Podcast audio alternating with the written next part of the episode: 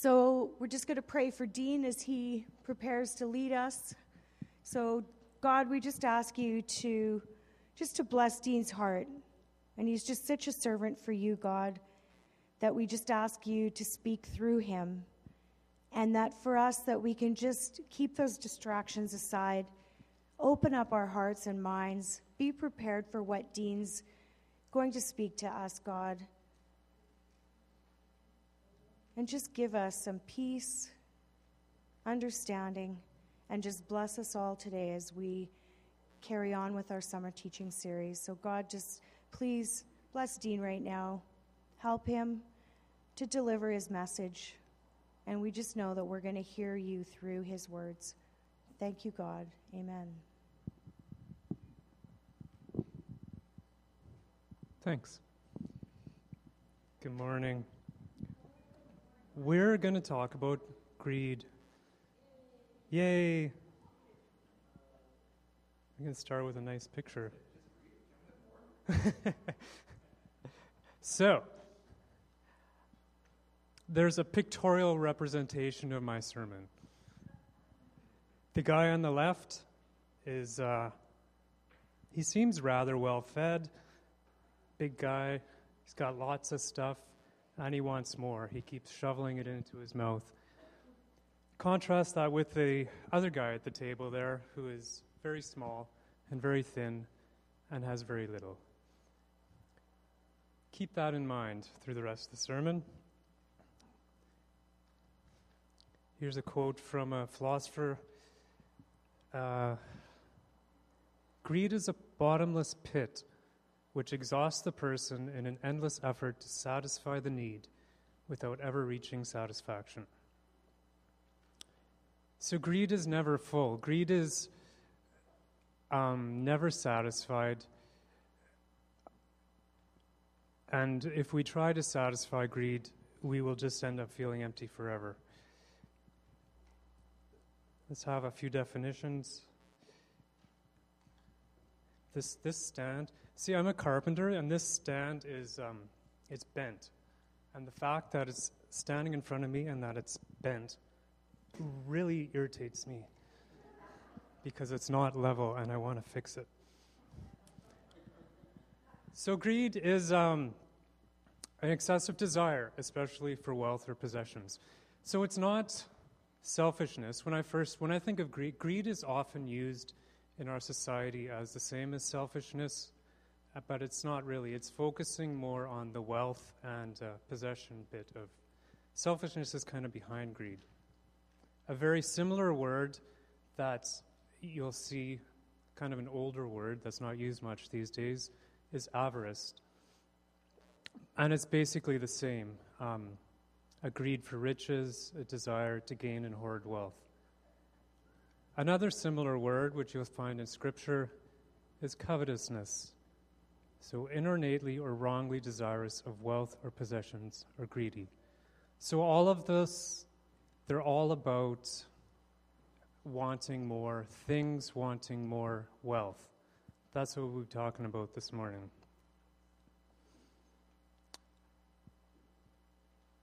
Let's look at some scripture. So the 10 commandments, or the 10 words in Hebrew, Exodus 20:17.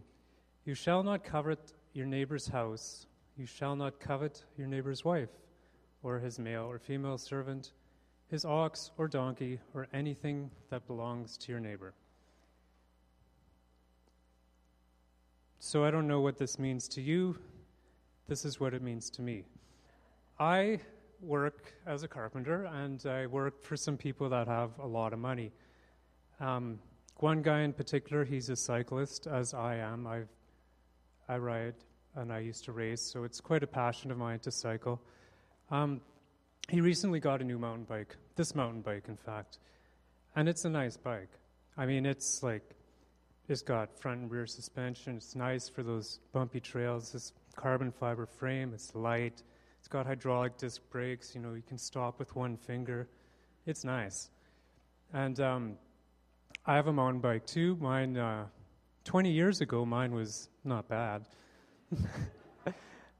Now it's getting old. It's And it's really not as nice as this. So when he bought it and he was showing me it, and I'm like, yeah, that's really nice. I'm trying not to covet, but I wouldn't mind riding that thing. So I don't know what it is for you. That's one of the things that I don't know what you see that your neighbor has that you want, but there's plenty of things that we like to have. Greed is good. Okay, so that's not really true. But there are reasons that we are greedy, and there's things we get out of being greedy, and that's why we do it. So let's look at a few of them. Nope. Oh, the bike is still there. That was an accident, really.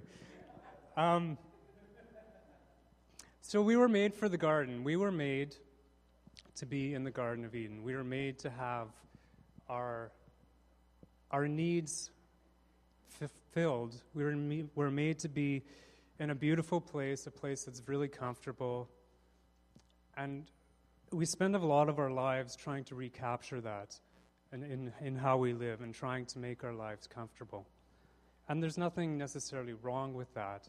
It's just when that becomes an idol that it's a problem. We get a sense of security from things and from wealth. There is a security in having money in the bank, I'm told. I haven't experienced that, but I can imagine that having enough money for a few months' rent would make me feel comfortable. And it helps us feel in control of our lives. Particularly money. Money is such a useful thing for getting what we want and manipulating people and things like that. That's good to have, right? And all of us has a need inside to be closer to God than we are. A need that never really will be fulfilled until we are in heaven. So it's easy for us to hide that and to kind of gloss it over by distracting ourselves with things or, there's a thrill when you get something new. That's kind of nice. That lets you forget about your own neediness. So there's good things about greed. Ah, yes. We also feel empty because our society is not really all that awesome about relationships. This is a great quote, apparently something of a famous quote. It's from a movie called Wall Street, which I've never seen.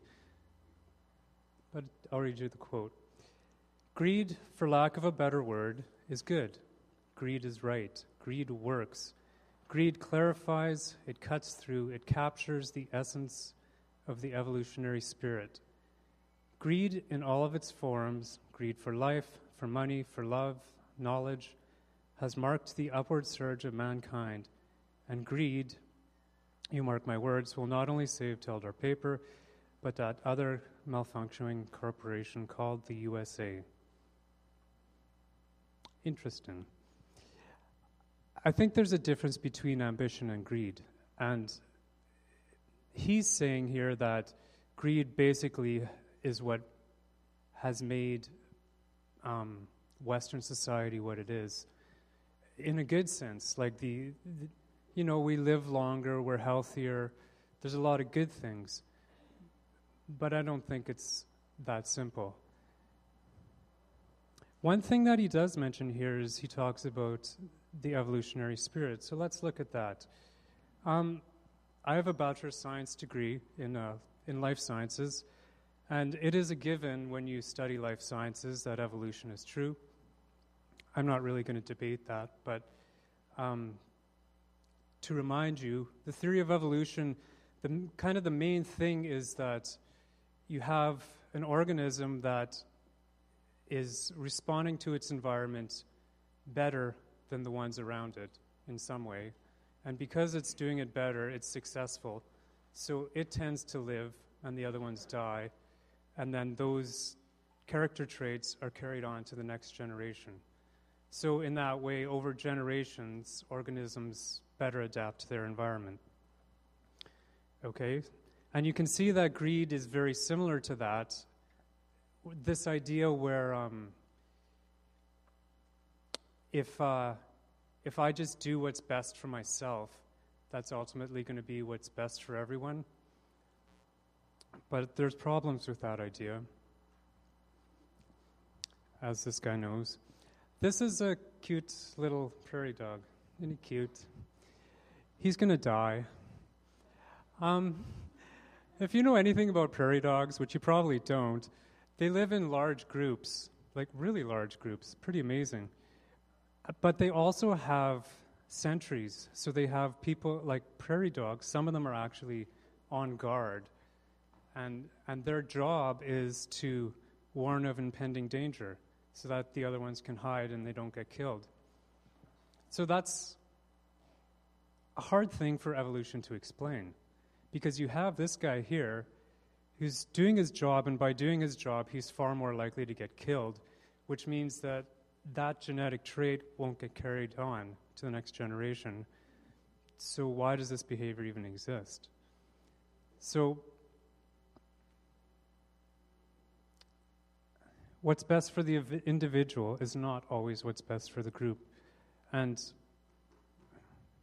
I'm sure you can think of examples where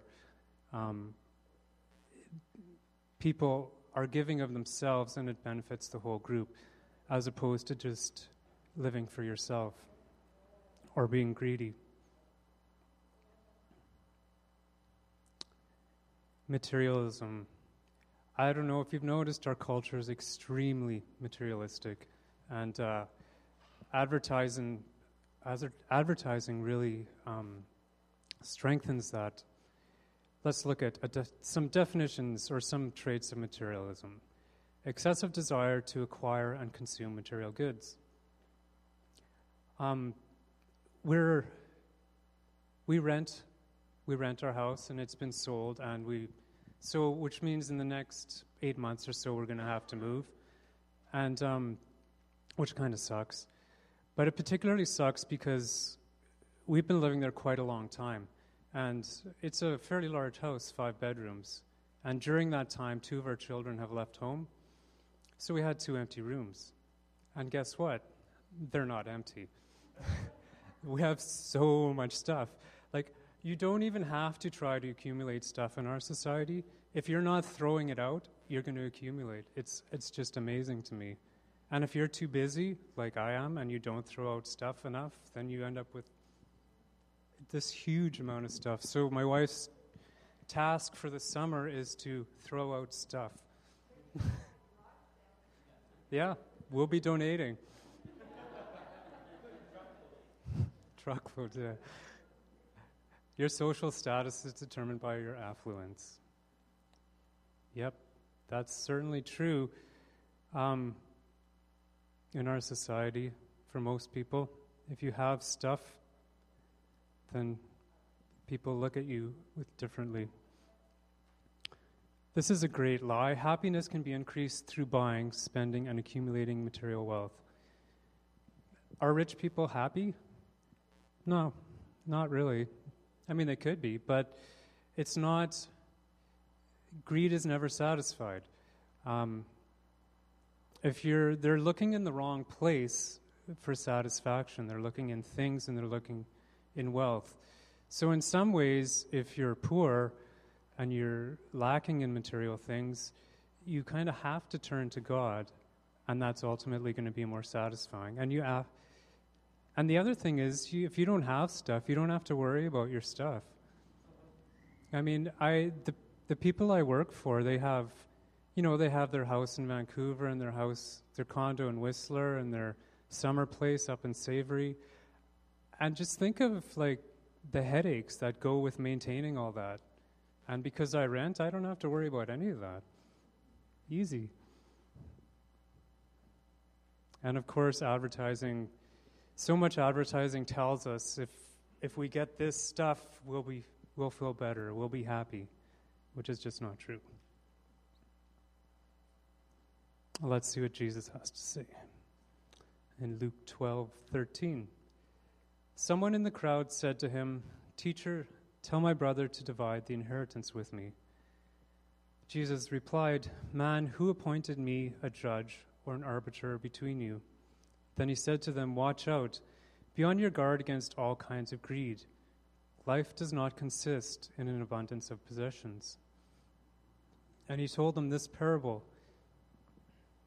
The ground of a certain man yielded an abundant harvest. He thought to himself, what shall I do? I have no place to store my crops. Then he said, this is what I'll do. I'll tear down my barns and build bigger ones, and there I will store all my surplus grain. And I'll say to myself, you have plenty of grain laid up for many years. Take life easy, eat, drink, and be merry. But God said to him, you fool, this very night your life will be demanded from you. Then who will get what you have prepared for yourself? This is how it will be with whoever stores up things for themselves, but is not rich towards God. So things are temporary. Well, all of this is temporary, but things and wealth are temporary and fleeting. I mean, just think of the floods in Calgary, and you think of people who have worked their entire life for their house and their possessions, and just in an instant, it's all gone. And we place so much value on things that ultimately are of no value. Thomas Aquinas says, greed is a sin against God, just as all mortal sins, inasmuch as man condemns things eternal for the sake of temporal things. So greed really is an idolatry, because we're putting things or wealth higher than God. So in this way, you can be greedy even though you might not have stuff. I mean, I think I'm pretty focused on work and working enough to have enough money to pay the bills, really. But it's very easy for me to let that be an idol. I don't know if it'd be greed exactly, but it can definitely be an idol, working and getting money, especially when it ends up being more important than relationships. So greed is bad. It is not good.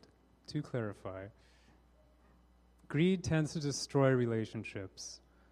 If I want your stuff, I'm probably not going to be a very good friend to you. Ultimately, we end up viewing people as a means to get what we want. And in our society, we all do this, and we do it inadvertently, because if you go shopping, you're usually going to try to find what's cheapest. And often what's cheapest was made by someone who is basically in slavery. And it's extremely hard in our society to buy stuff that's not been made off of someone else's suffering. And that's just a fact. And it's not necessarily even cheap things. Some very expensive things are made in slavery conditions. So we're all guilty of this. As I mentioned, greed is idolatry. When I was looking at pictures of Mahatma Gandhi, I never noticed that he actually has a very large nose. And most of the pictures really emphasize that. He's still a really wise guy. Lots of wisdom, but he's got a big nose. Here's a quote from him. There's a sufficiency in the world for man's need, but not for man's greed. So there is enough material things in the world for everyone's needs, to meet everyone's needs, which is true. Even with the population as large as it is, there's enough. People don't have to go hungry. There's enough for everyone. But there is not enough to satisfy everyone's greed. So in our greed, we are bringing suffering on other people. So what do we do? Well, the opposite of greed is generosity. So instead of taking and holding on to things, we give them away, which sounds easy, but it's hard to do. Let's look at a few more. One way to avoid greed is voluntary poverty. That is to renounce all of your material possessions and all your wealth and just live poor. And people, not a very popular option, I don't know anyone who does this voluntarily. Historically in the church, it was more popular, and there was, you know, the Desert Fathers and such that lived in poverty. Of course, this is no guarantee that you won't be greedy. Just because you don't have stuff doesn't mean you don't want stuff. So a lot of people who are in poverty are actually just as greedy as people that have stuff. So what else can we do? Well, maybe we should look at things differently. Things are not possessions.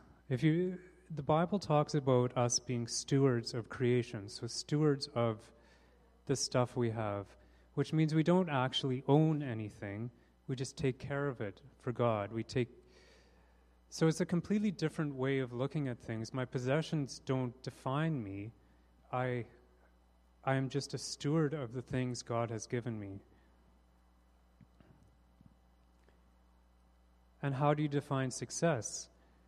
I mean, is success really having all this stuff and having all this wealth and having the house, the car? I mean, really, when you die, what's going to happen to it anyway? None of it lasts.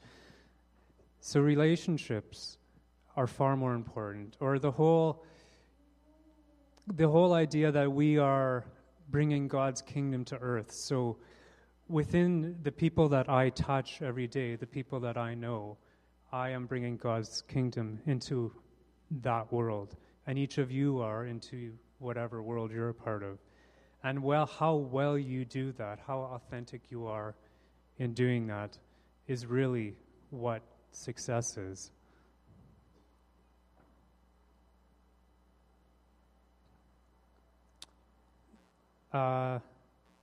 Luke 16:9. This is an awesome quote. I tell you, use worldly wealth to gain friends for yourselves, so that when it is gone, you will be welcomed into eternal dwellings.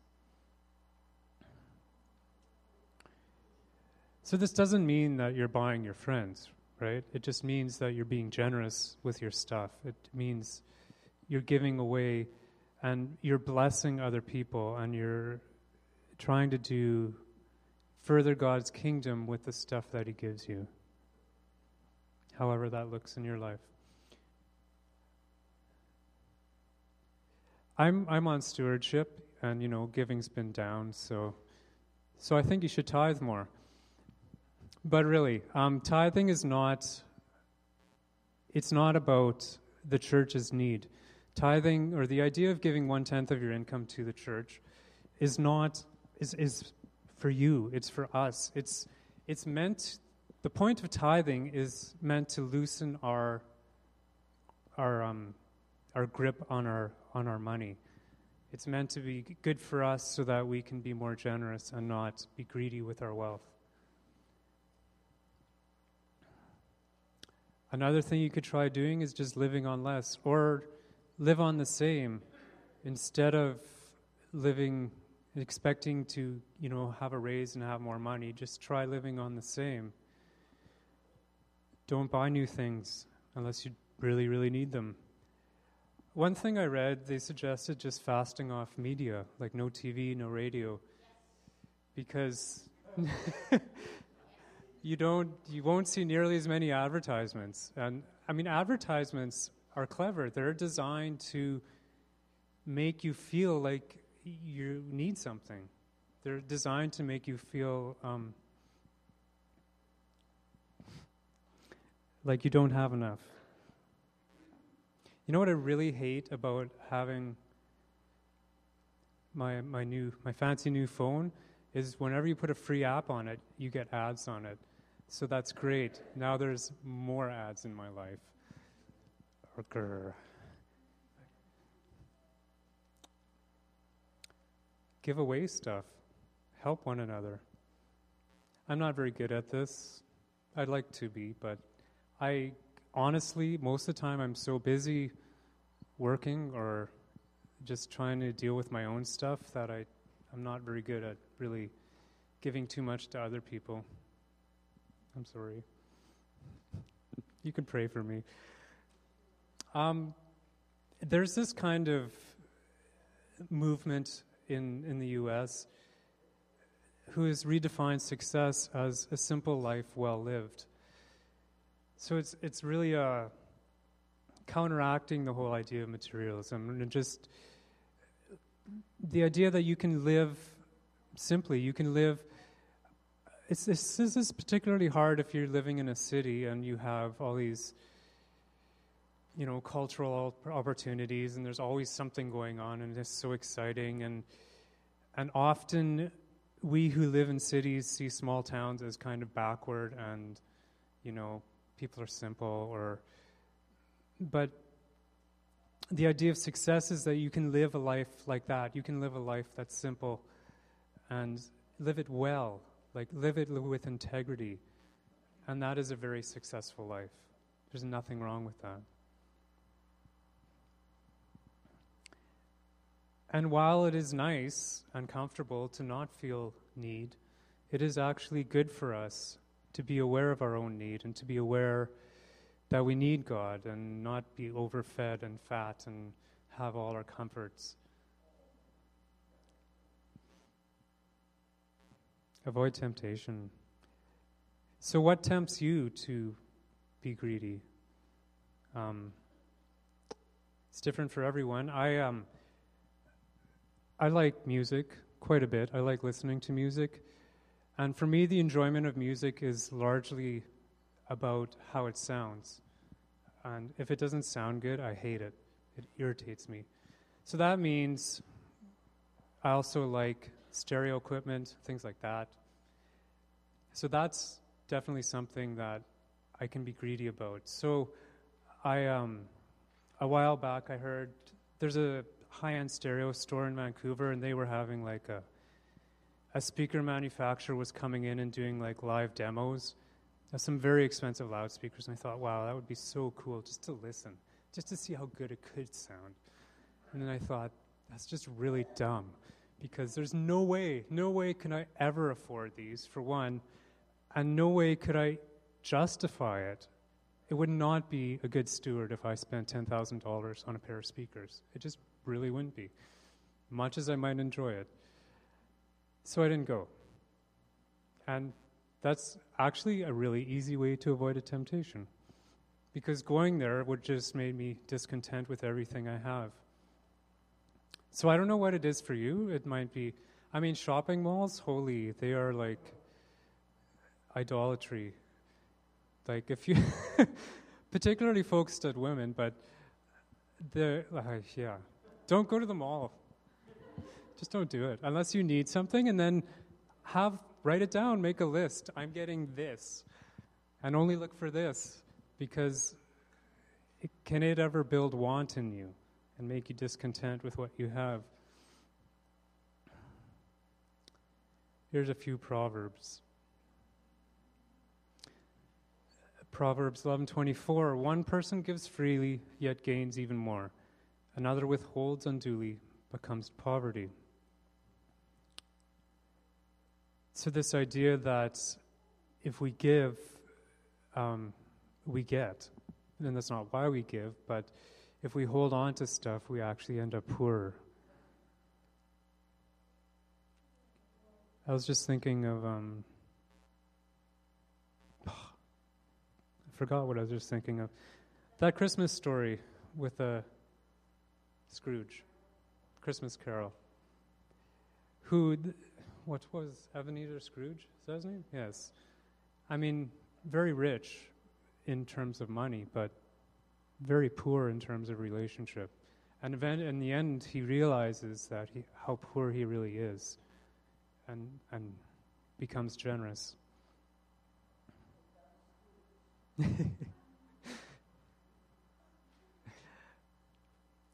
Proverbs 11:25, a generous person will prosper. Whoever refreshes others will be refreshed. And one more. People curse the one who hoards grain, but they pray God's blessings on the one who is willing to sell.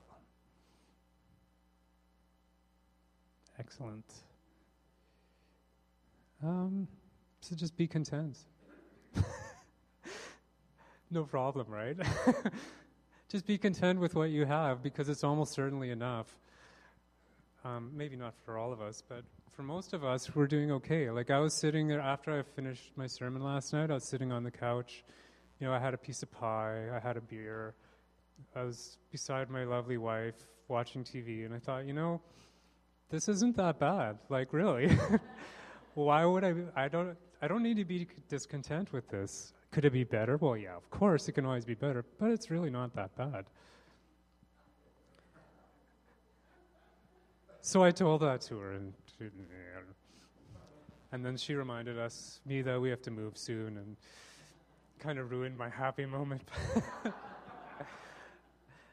Anyway, comparing downward is one way to feel more content. I'm not in a, like, look what I have kind of way, but it's more like, oh my gosh, you have so little here, how can I help you?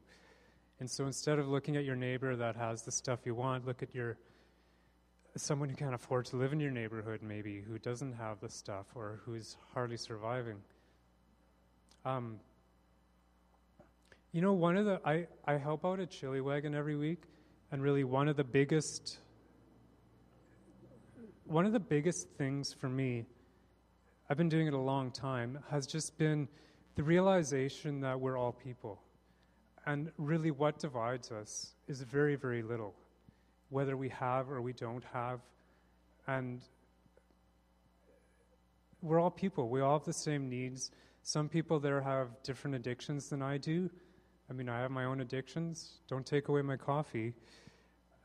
It's not a destructive addiction like drugs are for many people, but we're all people. I don't know what my point was, but we're all, just because we have stuff doesn't make us any better or any different. And really, one of the main reasons why it's good to feel need is just so that it draws us to God, or it can, as long as we turn to God. So let God into your greed. If you want something really badly, talk to God about it, and talk to Him why you need it. And you might realize you don't need it. Adopting an attitude of stewardship, it's not our stuff, we're just stewards of it. Look at that. See, we're still going to be early, even though we're running late. Couple questions, a couple things to think about. In what ways does greed control you? So this might be very specific, like specific things.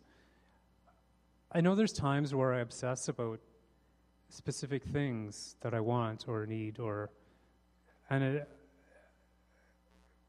just be aware of that. Is there something in your life like that? If there's something that's really defines you and it's a thing, maybe you should give that away, because that's not really what things are supposed to do. Easy to say, hard to do. What does God want you to do in response to this, to all this, what I've been talking about, to greed? I mean, really it's about freedom. We want to be free, or we're called to freedom. And lusting after things or wealth, it's all an idolatry, and it ties us up, and it keeps us from being fully human, because we almost get reduced to a machine where we're just consuming. So yeah. I'm just going to pray for us. So Lord, thank you. I thank you for that you have called us to freedom, and I thank you that you are very aware of our brokenness, and you're very aware of our sins and our wrong desires. And in the midst of all that, you still love us, and you desire to be close to us, you desire to be in relationship with us. And I just pray you would help us to see the things that keep us from being close to you, and give us the courage to get rid of them, and just to place you first. Amen.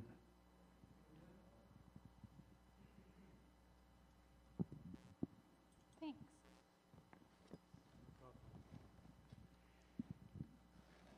We just have a couple minutes left.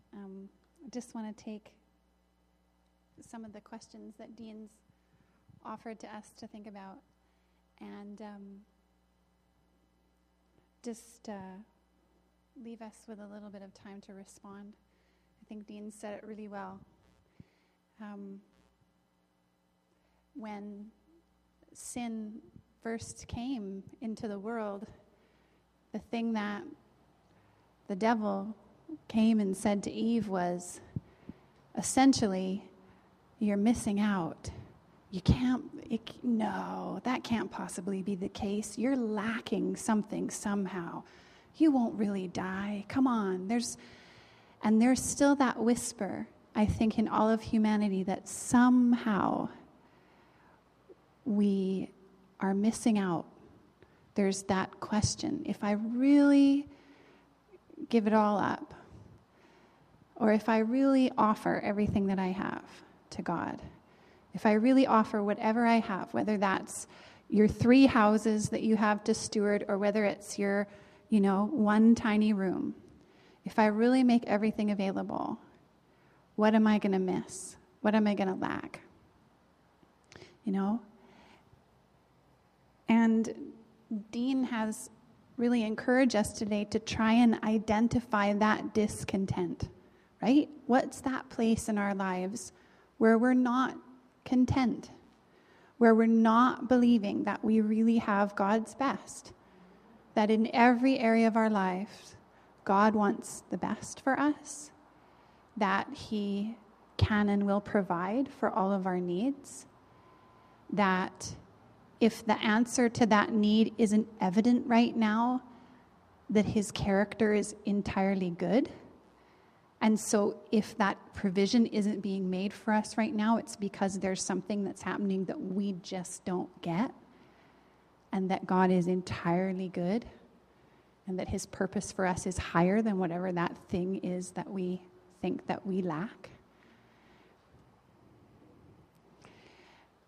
I heard a man tell a story once of how he had 4 sons, and said he had one little boy who loved his toy cars so much that he would hold his little toy cars in his hands like this everywhere he went.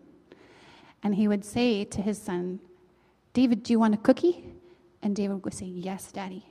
And he would say, "Okay, I'm going to give you a cookie." And David would be standing there with his little hands wrapped around his little cars. "Okay, Dad, yep, want a cookie." And he would say, "You have to put your cars down now if you want your cookie." And David would be like, And John said he had to literally undo David's hands from around his little car and put down his little car so he could give him a cookie. And then David would be like, "Oh, okay, yeah, I really did want that cookie. That's awesome. Thanks for helping me let go of that thing." And I remember John saying, sometimes that's what God needs to do for us. Sometimes we can even be standing there saying, I want your best. God, I want your best. I want your very best, whatever that is for me, even if I don't understand it, even if it doesn't look like your best to me, even if I don't get it. I want your best. And then He says, "Okay, well, open your hands."